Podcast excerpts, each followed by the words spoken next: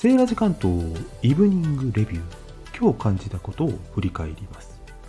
秋の大運動会ってよく聞きますけど昔春の小運動会というのがあった頃の名残のようです。さて感染症で中止されていた秋の運動会。一部規模や内容を縮小して復活してきましたね。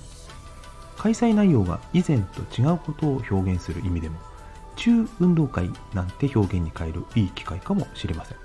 すでにそんな実情に即した表現使っている地域や学校もあるのでしょうか。